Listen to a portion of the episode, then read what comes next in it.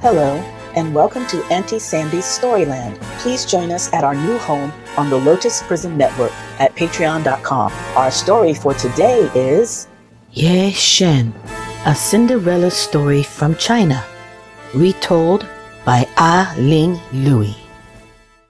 In the dim past, even before the Qin and Han dynasties, there lived a cave chief of southern China by the name of Wu. As was the custom in those days, Chief Wu had taken two wives. Each wife in her turn had presented Wu with a baby daughter. But one of the wives sickened and died, and not too many days after that, Chief Wu took to his bed and died too. The little orphan grew to girlhood in her stepmother's home.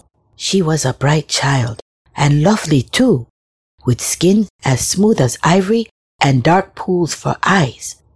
Her stepmother was jealous of all this beauty and goodness, for her own daughter was not pretty at all.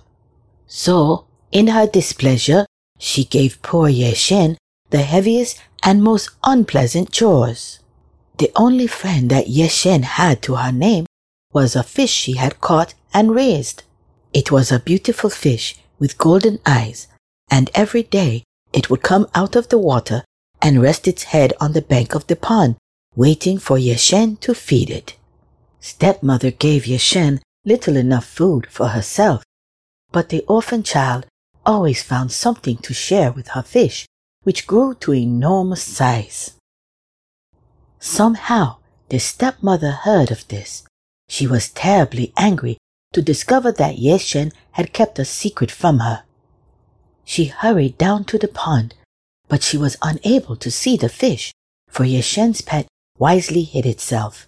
The stepmother, however, was a crafty woman, and she soon thought of a plan. She walked home and called out, Yeh-Shen, go and collect some firewood. But wait, the neighbors might see you. Leave your filthy coat here. The minute the girl was out of sight, her stepmother slipped on the coat herself and went down again to the pond. This time the big fish saw Yeh-Shen's familiar jacket and heaved itself onto the bank, expecting to be fed. But the stepmother, having hidden a dagger in her sleeve, stabbed the fish, wrapped it in her garments, and took it home to cook for dinner. When Yeh-Shen came to the pond that evening, she found her pet had disappeared. Overcome with grief, the girl collapsed on the ground and dropped her tears into the still waters of the pond. Ah, poor child, a voice said. Yeh-Shen sat up to find a very old man looking at her. He wore the coarsest of clothes and his hair flowed down his shoulders. Kind uncle, who may you be? Yeh-Shen asked. That is not important, my child. All you must know is that I have been sent to tell you of the wondrous powers of your fish. My fish? But sir, the girl's eyes filled with tears, and she could not go on. The old man sighed and said, Yes, my child, your fish is no longer alive, and I must tell you that your stepmother is once more the cause of your sorrow. Yeh-Shen gasped in horror, but the old man went on. Let us not dwell on things that are past, he said, for I have come bringing you a gift now you must listen carefully to this. The bones of your fish are filled with a powerful spirit. Whenever you are in serious need, you must kneel before them and let them know your heart's desire, but do not waste their gifts. Yeh-Shen wanted to ask the old sage many more questions, but he rose to the sky before she could utter another word. With heavy heart, Yeh-Shen made her way to the dung heap to gather the remains of her friend. Time went by, and Yeh-Shen, who was often left alone, took comfort in speaking to the bones of her fish. When she was hungry, which happened quite often, Yeh-Shen asked the bones for food. In this way, Yeh-Shen managed to live from day to day. But she lived in dread that her stepmother would discover her secret and take even that away from her. So the time passed and spring came. Festival time was approaching. It was the busiest time of the year. Such cooking and cleaning and sewing there was to be done. Yeh-Shen had hardly a moment's rest. At the spring festival, young men and women from the village hoped to meet and to choose whom they would marry. How Yeh-Shen longed to go, but her stepmother had other plans. She hoped to find a husband for her own daughter and did not want any man to see the beauteous Yeh-Shen first. When finally the holiday arrived, the stepmother and her daughter dressed themselves in their finery and filled their baskets with sweetmeats. You must remain at home now and watch to see no one steals fruit from our trees, her stepmother told Yeh-Shen, and then she departed for the banquet with her own daughter. As soon as she was alone, Yeh-Shen went to speak to the bones of her fish. Oh, dear friend, she said, kneeling before the precious bones. I long to go to the festival, but I cannot show myself in these rags. Is there somewhere I could borrow clothes fit to wear to the feast? At once she found herself dressed in a gown of azure blue, with a cloak of kingfisher feathers draped around her shoulders. Best of all, on her tiny feet were the most beautiful slippers she had ever seen. They were woven of golden threads in a pattern like the scales of a fish, and the glistening soles were made of solid gold. There was magic in the shoes, for they should have been quite heavy, yet when Yeh-Shen walked, her feet felt light as air. Be sure you do not lose your golden shoes, said the spirit of the bones. Yeh-Shen promised to be careful. Delighted with her transformation, she bid a fond farewell to the bones of her fish as she slipped off to join in the merrymaking. That day, Yeh-Shen turned many a head as she appeared at the feast. All around her people whispered, Look at that beautiful girl. Who can she be? But above this, stepsister was heard to say, Mother, does she not resemble our Yeh-Shen? Upon hearing this, Yeh-Shen jumped up and ran off before her stepsister could look closely at her. She raced down the mountainside, and in doing so, she lost one of her golden slippers. No sooner had the shoe fallen from her foot than all her fine clothes turned back to rags. Only one thing remained, a tiny golden shoe. Yeh-Shen hurried to the bones of her fish and returned the slipper, promising to find its mate. But now the bones were silent. Sadly, Yeh-Shen realized that she had lost her only friend. She hid the little shoe in her bedstraw and went outside to cry. Leaning against a fruit tree, she sobbed and sobbed until she fell asleep. The stepmother left the gathering to check on Yeh-Shen, but when she returned home, she found the girl sound asleep with her arms wrapped around a fruit tree. So thinking no more of her, the stepmother rejoined the party. Meantime, a villager had found the shoe. Recognizing its worth, he sold it to a merchant who presented it in turn to the king of the island kingdom of Tohan. The king was more than happy to accept the slipper as a gift.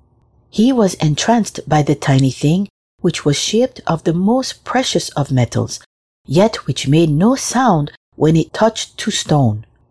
The more he marveled at its beauty, the more determined he became to find the woman to whom the shoe belonged. A search was begun among the ladies of his own kingdom, but all who tried on the sandal found it impossibly small. Undaunted, the king ordered the search widened to include the cave women from the countryside where the slipper had been found. Since he realized it would take many years for every woman to come to his island and test her foot in the slipper, the king thought of a way to get the right woman to come forward. He ordered the sandal placed in a pavilion by the side of the road near where it had been found, and his herald announced that the shoe was to be returned to its original owner. Then, from a nearby hiding place, the king and his men settled down to watch and wait for a woman with tiny feet to come and claim her slipper. All that day, the pavilion was crowded with cave women who had come to test a foot in the shoe. Yeh-Shen's stepmother and stepsister were among them, but not Yeh-Shen. They had told her to stay home. By day's end, Although many women had eagerly tried to put on the slipper, it still had not been worn. Wearily, the king continued his vigil into the night. It wasn't until the blackest part of the night, while the moon hid behind a cloud, that Yeh-Shen dared to show her face at the pavilion, and even then she tiptoed timidly across the wide floor. Sinking down to her knees, the girl in rags examined the tiny shoe. Only when she was sure that this was the missing mate to her own golden slipper did she dare pick it up. At last she could return both little shoes to the fish bones. Surely then her beloved spirit would speak to her again. Now the king's first thought, on seeing Yeh-Shen take the precious slipper, was to throw the girl into prison as a thief. But when she turned to leave, he caught a glimpse of her face. At once the king was struck by the sweet harmony of her features, which seemed so out of keeping with the rags she wore. It was then that he took a closer look and noticed that she walked upon the tiniest feet he had ever seen. With a wave of his hand, the king signaled that this tattered creature was to be allowed to depart with the golden slipper. Quietly, the king's men slipped off and followed her home. All this time, Yeh-Shen was unaware of the excitement she had caused.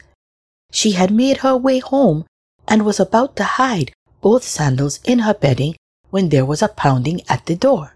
Yeh-Shen went to see who it was and found a king at her doorstep. She was very frightened at first, but the king spoke to her in a kind voice and asked her to try the golden slippers on her feet. And the maid did as she was told, and as she stood in her golden shoes, her rags were transformed once more into the feathered cloak and the beautiful azure gown. Her loveliness made her seem a heavenly being, and the king suddenly knew in his heart that he had found his true love. Not long after this, Yeh-Shen was married to the king, but fate was not so gentle with her stepmother and stepsister. Since they had been unkind to his beloved, the king would not permit Yeh-Shen to bring them to his palace. They remained in their cave home, where one day, it is said, they were crushed to death in a shower of flying stones. That is the end of our story for today. Thank you so much for tuning in. Join our exclusive Storyland membership on the Lotus Prism Network to get special appreciation bonuses and rewards as a valued member of our listener team. To join our membership, go to patreon.com forward slash the Lotus Prism Network. For those who like the book we read today and would like to purchase it, please click the link in the description. Follow our Facebook page so you can find us on all your favorite social media and share with your family and friends. Thank you for your support. We'll see you next time on Auntie Sandy's Storyland.